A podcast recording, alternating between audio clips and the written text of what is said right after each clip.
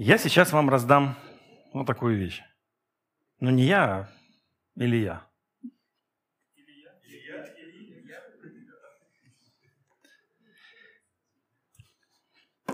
Всем по одному.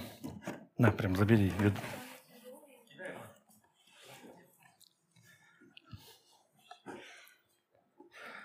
Пожалуйста, это часть нашей сегодняшней игры с вами. Храните это на протяжении всей моей речи, моего обращения к вам. Не грызите их, не ломайте, не облизывайте. Возраст у них промаркирован от нуля до одного.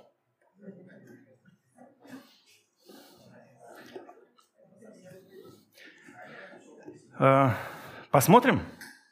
Но вы имеете в виду, что э, прижмите ее к себе вот так вот, и пусть это станет, ну, как бы частью вашей такой, знаете, чтобы оно было прям вот родным таким, к сердцу, к своему. Ну, у кого что ценное, тому прижимайте. Кубики, у кого-то теперь один большой кубик. Дайте Дмитрию, пожалуйста, еще три. Спасибо большое. Вот ему еще, ну, видно, всего еще четыре должно быть, да? Поэтому раз, два, три, четыре. Дайте ему еще три.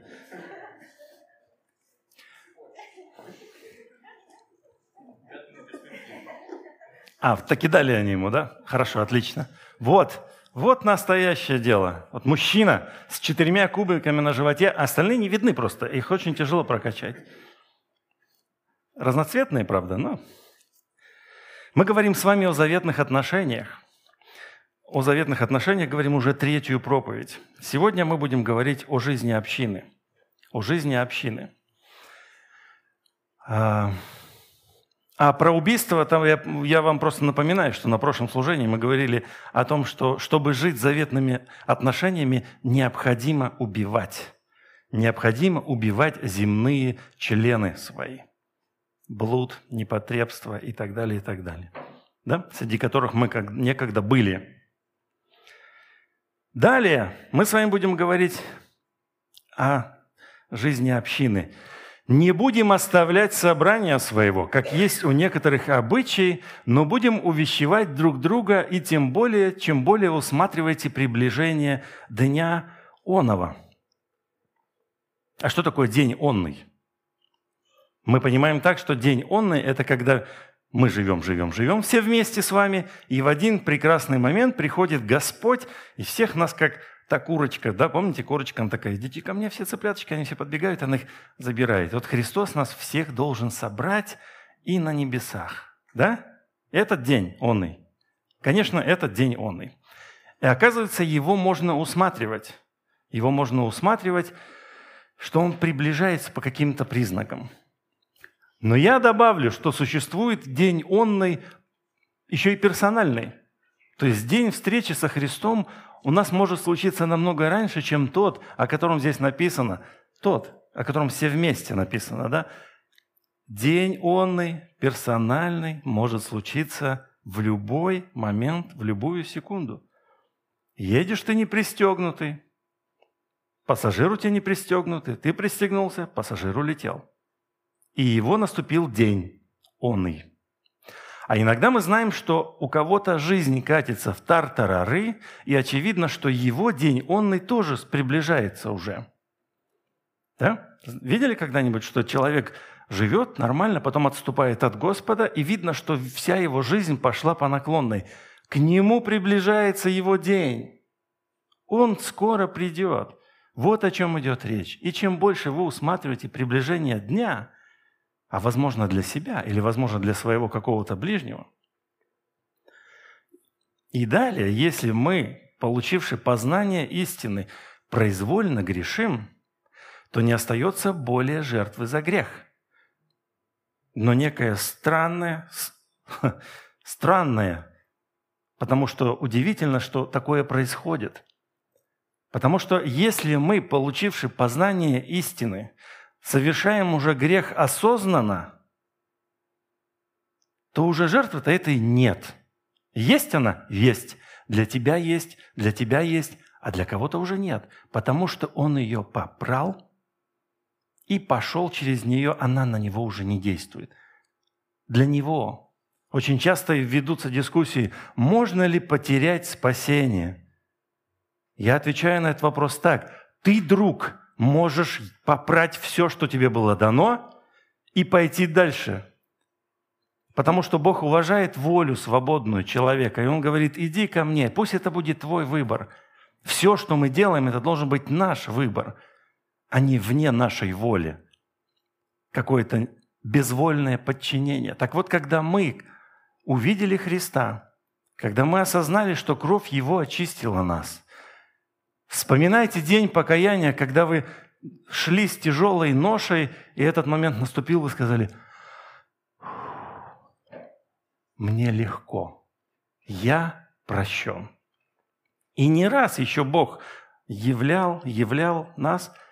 И вот если после этого мы начинаем совершать действия уже осознанно, вот об этом идет речь. Не остается больше, нет смысла. Остается только страшное ожидание суда и ярость огня, готового пожрать противников.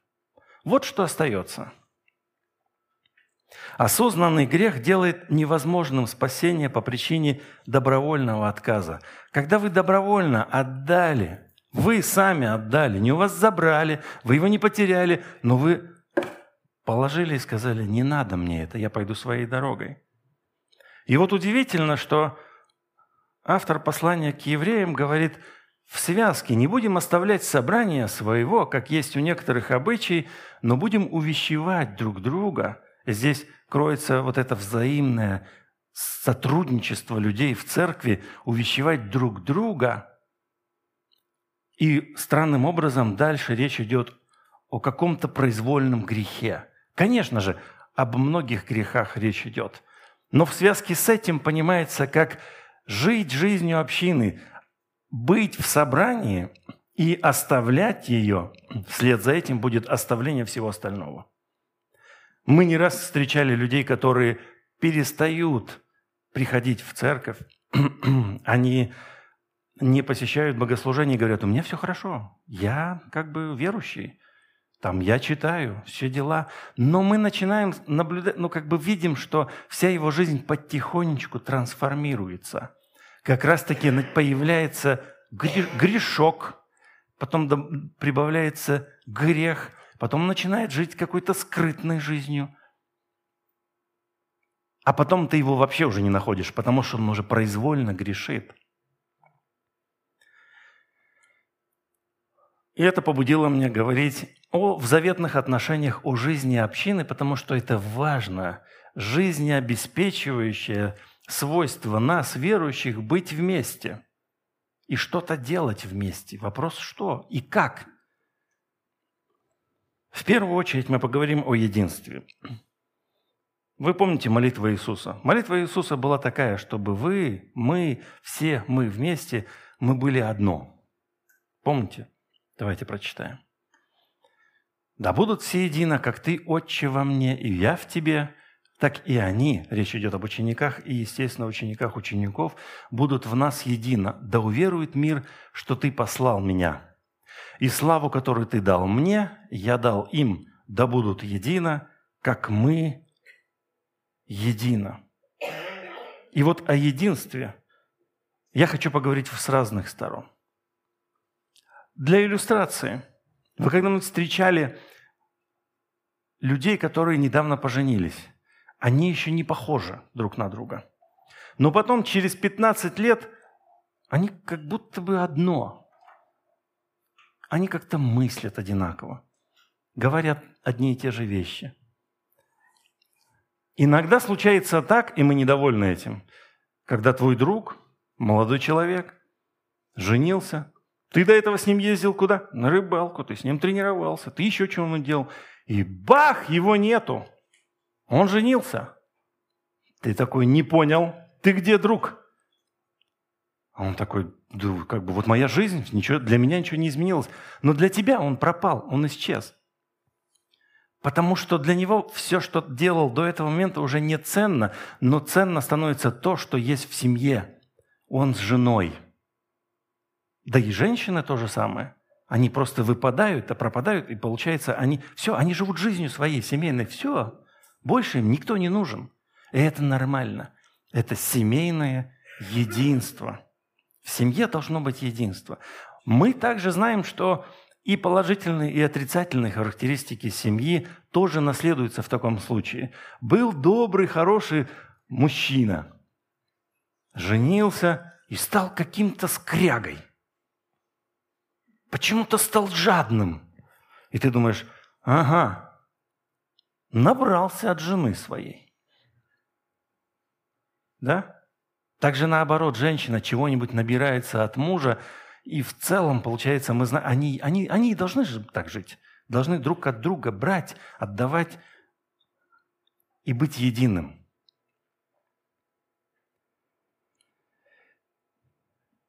В Ветхом Завете Бог обратился а, к народу израильскому и сказал, когда вы придете в землю, которую я вам даю, в этой земле, очевидно, останутся еще ну, народы какие-то. Ну, мы знаем, так и произошло. Эти народности, они там, кто-то обманом, кто как, остались еще. Близко или далеко. И вот Бог говорит им, не берите себе жен из этих народов, чтобы они не научили вас поклоняться другим богам. Единство поклонников – Единство поклонников. И мы знаем с вами, на самом деле, что э, ну, мы можем, нам может показаться, что нас это никак не касается. Мы верующие, мы всегда будем этими верующими. Но мы часто цитируем э, и любим там книги притч, или говорить, о каком, какой великий был царь Соломон, но чем закончилось его царствование – уже во время старости его, то есть он прожил всю свою жизнь, построил храм, два раза разговаривал с Господом, получил обетование от него. Жены его склонили сердце его к иным богам, и сердце его не было вполне предано Господу своему, как сердце Давида, отца его. И стал Соломон служить Астарте, божеству Сидонскому, и Мелхому, мерзости Аммонитской. Либо мы вместе и поклоняемся Господу, либо мы смотрим на сторону. А помните, жад, жадность, жадность – это то же, что идолопоклонство, потому что ты высоко ставишь деньги. А Иисус говорил, нельзя служить и Богу, и деньгам. Это невозможно. Не получится. Поэтому либо мы служим Господу, либо мы ему не служим. А почему люди очень часто в воскресный день не посещают церковь? Ну, либо хотят больше заработать, либо у них какие-то ценности другие. К примеру, поехать к другу, где-нибудь пообщаться. Но церковь в этот момент остается далеко. И это начало. На самом деле это начало холодного, долгого хождения пред Богом. Еще о единстве хочу добавить немножечко. Нам Писание рассказывает о единстве практического характера. Я это все в контексте жизни общины вам говорю. И обратился я, кстати, кто? Соломон, в старости которого что? Жены его совратили к другим богам. И увидел еще суету под солнцем. Человек одинокий, и другого нет – ни сына, ни брата нет у него, а всем трудам его нет конца. И глаз его не насыщается богатством. Прям портрет с кого-то писал, да? Для кого же я тружусь и лишаю душу мою блага? И все это суета и недоброе дело. Дальше он продолжает. «Двоим лучше, нежели одному, потому что у них есть доброе вознаграждение в труде их. Ибо если упадет один, то другой поднимет товарища своего. Но горе одному, когда упадет, а другого нет, который поднял его. И в, и в прямом, и в переносном смысле. Когда ты согрешил, если рядом у тебя есть друг, то он поднимет тебя, он поможет тебе, он расскажет тебе о том, что ты сделал что-то не так, тебе будет неприятно, но это поднимет тебя. Также, если лежат двое, то тепло им. а одному как согреться? Если станет преодолевать кто-либо одного, то двое устоять против него. И нитка, втрое скрученная, не скоро порвется. Наша народная мудрость, наша народная мудрость вторит всему тому, что уже было написано и сказано. Я вам тоже приведу в пример. Вот наша пословица. В согласном стаде и волк не страшен. Волк – существо опасное. И если он нападает на тебя, то тебе все. Но если стадо встанет крепко друг с другом против него, волк здесь не справится. Также и видео мы можем с вами посмотреть. Иногда, когда лев нападает на какое-то животное, и, и если это животное с рогами, и вдруг появляется несколько этих животных с рогами, они отбивают этого хищника льва. Когда мы вместе, противник нам не страшен. Больше всего мне нравится вот это. Веника не сломишь, а прутья по одному все переломаешь. Я помню это из сказки, мультика. Помните? Мультик «Отец зовет», бородатый такой отец зовет своих сыновей. А сыновья какую особенность имеют? Скажите. Да, еще. Так, остановимся. Они ссорятся. Они ссорятся. Да все ссорятся. И он им говорит, посмотрите, развязал веник, переломал один, переломал другой, и говорит, понимаете, если вы вот так по одному будете, вас всех переломают и все. А потом он берет веник, показывает, и попробуйте сломать. И вот они сами пытаются сломать, у них не получается. А вот вы пробовали ломать когда-нибудь веник? Я ведь пробовал. Я ведь мультик этот посмотрел, пошел убедиться. Пошел проверить. И с тех пор у моей мамы стоит веник изогнутый такой, поломатый, но не до конца. Потому что я пытался, пытался, и веник был хороший, тогда веники продавали. Веники, кстати, тогда продавали, сейчас-то нет их. Кстати, а вы знаете, что такое веник? Знаешь? Хорошо, продаются веники.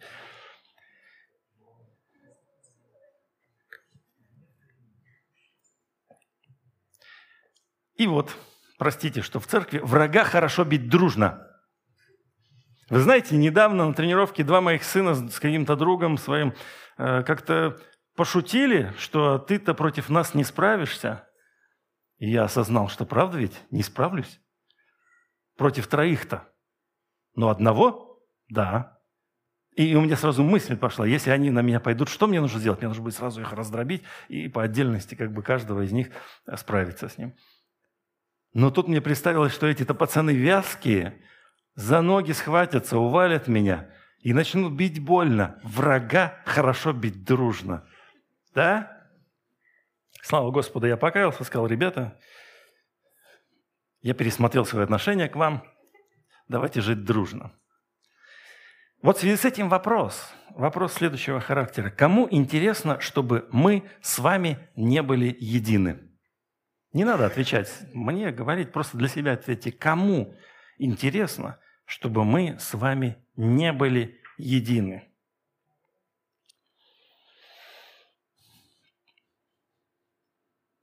И тогда станет понятно, откуда все, почему происходит распри, почему происходит разделение, почему вдруг все было хорошо и появились какие-то претензии –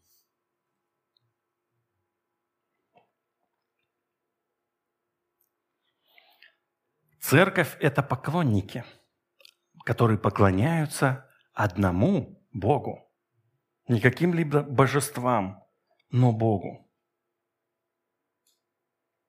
И апостол Петр нам говорит, приступая к Нему, камню живому, человеками отверженному, но Богом избранному, драгоценному, и сами, как живые камни, устрояйте из себя дом духовный, храм – священство святое, чтобы приносить духовные жертвы, благоприятные Богу Иисусом Христом.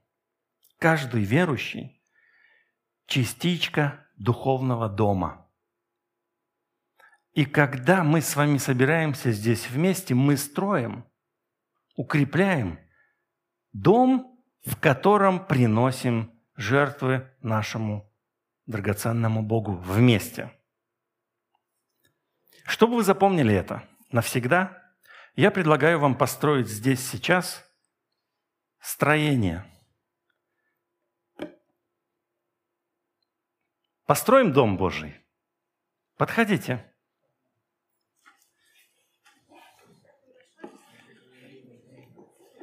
Посмотрите, какой он получится. Подходите, подходите, не стесняйтесь. Да. Вширь ли, вверх ли? Пришел великий строитель с четырьмя кубами прораб. Да.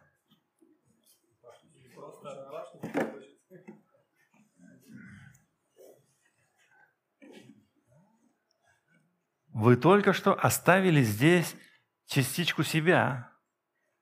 Вот так и строится церковь. Когда мы собрались все вместе,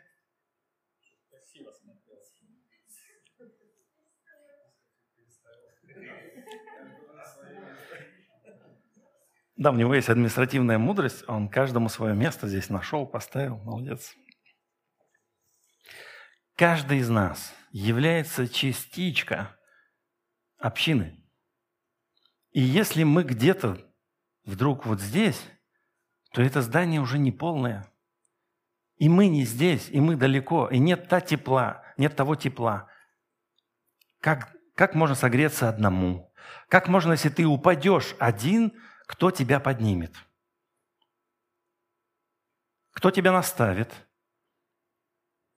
Вот об этом Петр и пишет. Он говорит, приступая к нему, сами, как камни, стройте вот это вот дом и священство, чтобы в нем приносить жертвы, благоприятные Богу Иисусом Христом. Наша задача делать угодное Богу. Угодное Богу. Дело здесь, в общине. И вопрос для каждого, не надо отвечать, вопрос для каждого. Какую жертву – приносишь ты в этом доме? Просто подумай, сегодня, завтра, на неделе, какую жертву ты приносишь в этом храме? Какова твоя роль? Что ты делаешь?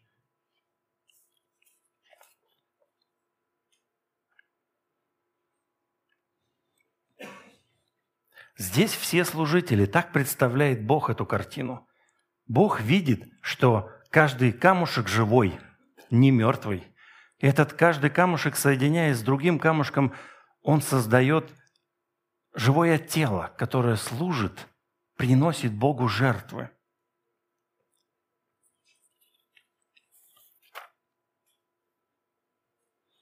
И апостол Петр продолжает, служите друг другу, каждый тем даром, какой получил, как добрый домостроители многоразличной благодати Божьей. Друг другу ключевой момент здесь – друг другу. Потому что если ты вот здесь, то кто тебе послужит и как ты послужишь? Если ты вне церкви, как тебе послужат? Бог так устроил нас с вами, человеков, что бы через нас приходила благодать другим людям. Видели когда-нибудь людей благословения? Ты вот с ним рядом, и прям хорошо.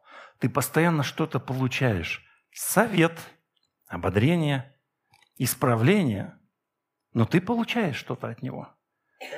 А есть люди не благословения. Так вот, наша задача быть тем, как, каких, как нас Бог задумал. Потому что Он каждому из нас дал какой-то дар.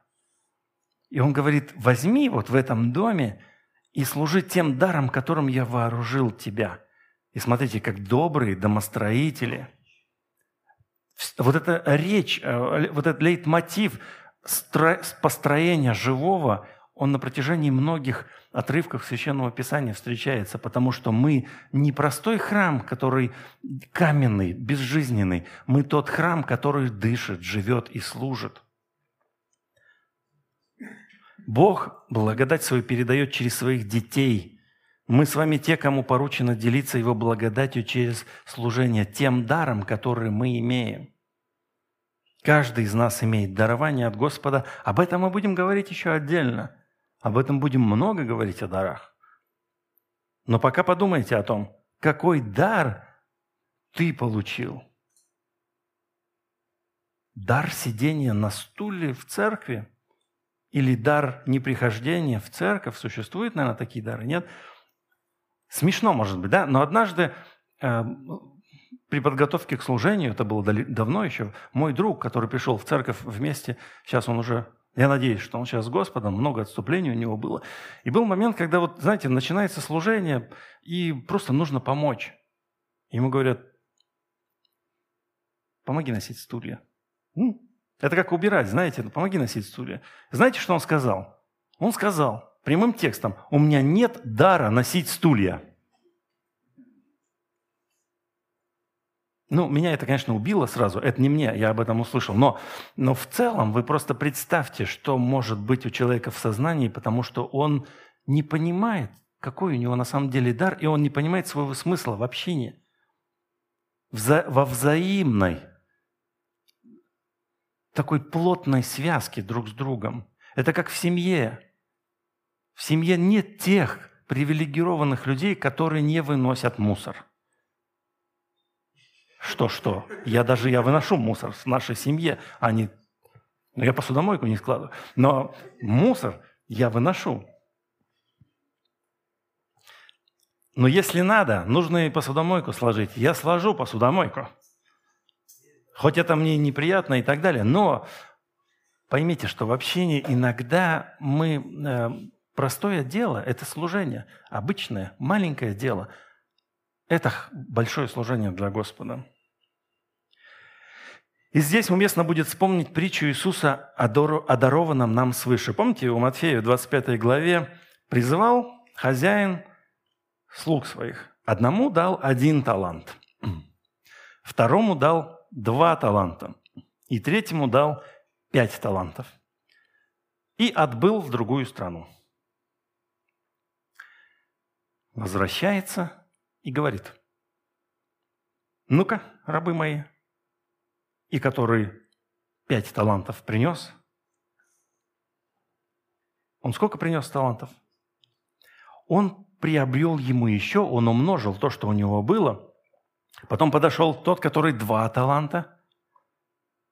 И в конце концов, и, и, и все эти были вознаграждены. Молодец, мой добрый раб, заходи в радость господина. И приходит тот, которому дали один талант. Ведь не зря, кстати, ему дали один талант. Да? Потому что что-то было в нем, видимо, не так уже. Да? Так вот, дали ему один талант. Что он сделал? Он говорит, господин, я знаю, что ты злой. Я знаю, что ты хочешь получить то, что сам не заработал. Да? То есть ты этого не сделал, но почему-то хочешь это получить. И я с этим не согласен. Но и я продумал одну фишку. Я формально, формально ничего не потерял. Я пошел это все сохранил, и поэтому тебе, такому наглому хозяину, я возвращаю то, что ты мне дал. А, какой я красавчик! И ведь ничего со мной не сделаешь. Я тебе отдал твое, отдал твое. М? А он об упущенной прибыли совсем забыл, потому что хозяин ему дал в рост, чтобы он взрастил это все дело – а он такой хитренький. Поэтому и сказано «лукавый раб». Потому что он как будто формально выполнил все требования. Ну, как бы формально уже не... Пот... Убытка ведь он не сделал. Это как сейчас мы можем привести, э, перевести на сегодня, когда э, вот этот раб, который с одним талантом, он всячески отлынивал от своих обязанностей. Почему? Потому что, а что это? Мой босс ничего не делает, почему я должен делать? Замечали же, да, так всегда такое ощущение, что босс ничего не делает. А что это я тогда буду делать вообще? А иногда, мне кажется, и на церковь тоже переносится, а что это он вообще ничего не делает? Я вообще не знаю, что он там делает. Ну, вот к боссу. А, это, а тем более этот, он же где-то взял этот талант, наверное, наворовал и дает мне в рост, чтобы я ему еще дал сверху того. А? А я что? Я что должен? Поэтому нет. Я обойду это дело, верну ему этот один талант. Получается так, что мы с вами должны приносить не просто то, что нам дано Господу обратно. Мы должны принести и еще что-то сверху. Либо мы упускаем прибыль, которую должны отдать Господу. Понимаете, это на самом деле очень жесткие условия. Это как читай э, в строках договора, в котором написано, что ты должен выполнить такие-то обязательства. Но если ты поступишь как-нибудь не так, то будет убыток, ты покроешь его. Но если еще ты сделаешь какие-то действия свои таким образом, что не будет и прибыли, то ты заплатишь эту прибыль в компанию, потому что ты должен был ее принести, потому что только для этого компании все создаются, чтобы прибыль приносить, а не просто, чтобы приходили люди на работу. И вот Господь вот эту жестокую реальность переносит в нашу жизнь, рассказывая эту историю, говоря о том, что вы не просто так здесь, вы должны приносить прибыль. И не отвертеться здесь. Вот этот парень с одним талантом, он как раз-таки хотел отвертеться. Вопрос, какова упущенная выгода для Господа от вашего бездействия, кто бездействует? Это вопрос. Тот момент, когда мы должны сделать, каждый из нас имел момент бездействия. Если ты бездействовал, то ты не принес ту прибыль. Какова она? Как оценить ее? Надо подумать об этом. Что делать нам? Что я предлагаю сделать? Я предлагаю себя, а, вам осознать себя частью церкви и обновить заветные отношения, если вы это еще не сделали. О чем мы говорим уже третий раз. Третье воскресенье, и еще будем говорить о том, что мы здесь с вами в общине должны представлять из себя тесную связку даров и талантов и честно признаться друг другу, что я часть этого – и друг с другом заключить соглашение. Это и есть наш церковный завет, когда друг, друг с другом заключается соглашение, говоря о том, что я с тобой, я здесь, я правая рука, ты левая рука, мы вместе. Это и есть заветное отношение в церкви. Да, они нигде не прописаны в Священном Писании так, что написано, когда вы создадите церковь, обязательно там создавайте такие-то документы и такие-то функции. Нет, это дух Договорные отношения – это часть всего, и мы с вами со Христом в заветных отношениях. Он со своей стороны кровь пролил, а мы со своей стороны что? Подумайте об этом. Стремиться к тому, что созидает общину, что делает ее единым целым. Очень часто враг нам нашептывает что-то – очень, поэтому существует такое понятие, как презумпция невиновности, и нам чаще нужно о ней вспоминать, потому что бывает так, что мы что-то не так услышали, что-то не так передали. И, казалось бы, в хороших, добрых отношениях появляется трещина. Или у нас много вдруг появляется претензий, значит, скромнее нужно быть. Чуть-чуть меньше претензий к тем, кто рядом. Потому что это разделяет нас, трещину проводит. Кому выгодно, чтобы у нас не было единства? Рассмотреть в других участниках этого сообщества важную часть, а не помеху для себя. Если отсюда убрать камушек, то произойдет что-то нехорошее. А если два убрать, то здание не будет стоять прочно. Мы все важны друг для друга. Каждый из нас важная часть нашей церкви. Приносить выгоду своему Господу. Прямым текстом. Приносить Ему пользу. Как? Как? В служении у нас много вакансий. И не только в служении здесь, но и в целом. Знаете, когда мы с вами начинаем жизнь воскр... Э, домашних групп, я сейчас замечаю, что они не идут. Они не идут, потому что а это не ценность для нас с вами – Неценность почему? Потому что времени у нас нет на это. Мы забыли, не включились, не подключились. Это просто пример. Это не ценность, потому что. Или, к примеру, что мы сделаем дальше?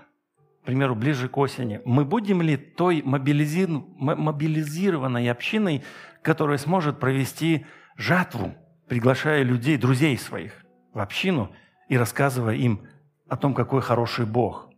Мы проведем много спортивных мероприятий, Мы приведем туда друзей своих, которым скажем, да мы такие же. Я покаялся, когда поехал с церковью на природу, и я посмотрел на людей верующих и подумал, так они нормальные. Я-то думал, что они ненормальные. Так вот, когда мы тренируемся, люди смотрят и понимают, что «М, да они еще ничего. Даже среди нас есть люди пожилые, и ничего, они там тренируются. Нормальные люди. Нормальные. Выгода как раз-таки в том, и Иисус говорит, пойдите и научите все народы. То есть, по сути своей, ты дружишь с кем-то, рядом с тобой кто-то находится, ты не просто должен ходить мимо него. Твоя задача поделиться благой вестью, чтобы он стал частью общины, частью тела Христова.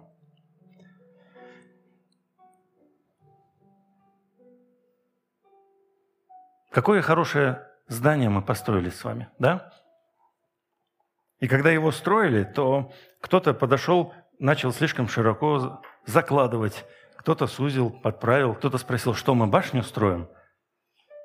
Он, видимо, не согласен был, что это слишком как-то все высоко идет, возможно, или хотел уточнить, может быть, если башню будем строить, то, может быть, давайте здесь чуть-чуть подправим, понимаете? Но неважно. Каждый смотри, как строит. И пусть вот эта иллюстрация останется надолго. И особенно вот этот момент, когда вы этот камень свой от своего сердца оторвали и сделали частью одного большого строения. И пусть ваше сердце будет в этом строении. И каждое воскресное богослужение, и не только каждое воскресное богослужение, но и на неделе, вспоминайте о людях, к которым вы привязаны, с которыми вы служите вместе.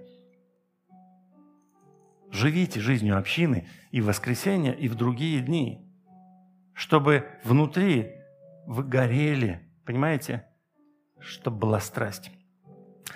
Отец Небесный, мы молимся Тебе и просим, чтобы в нашей церкви мы строили угодное Тебе строение, чтобы каждый из нас осознавал себе важной частью этого здания и полагал сердце свое и душу свою для того, чтобы это здание становилось крепче, чтобы в этом здании мы могли приносить жертвы Тебе, Господь, чтобы мы могли проповедовать здесь, чтобы мы могли петь Тебе вместе – чтобы мы могли жертвовать, чтобы мы могли развивать различные служения, которые будут э, вовлекать в общинную нашу жизнь людей и неверующих, а, возможно, в чем-то обремененных.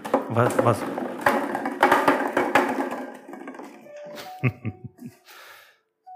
И храни нас, Господь, от разрушения во имя Иисуса. Аминь.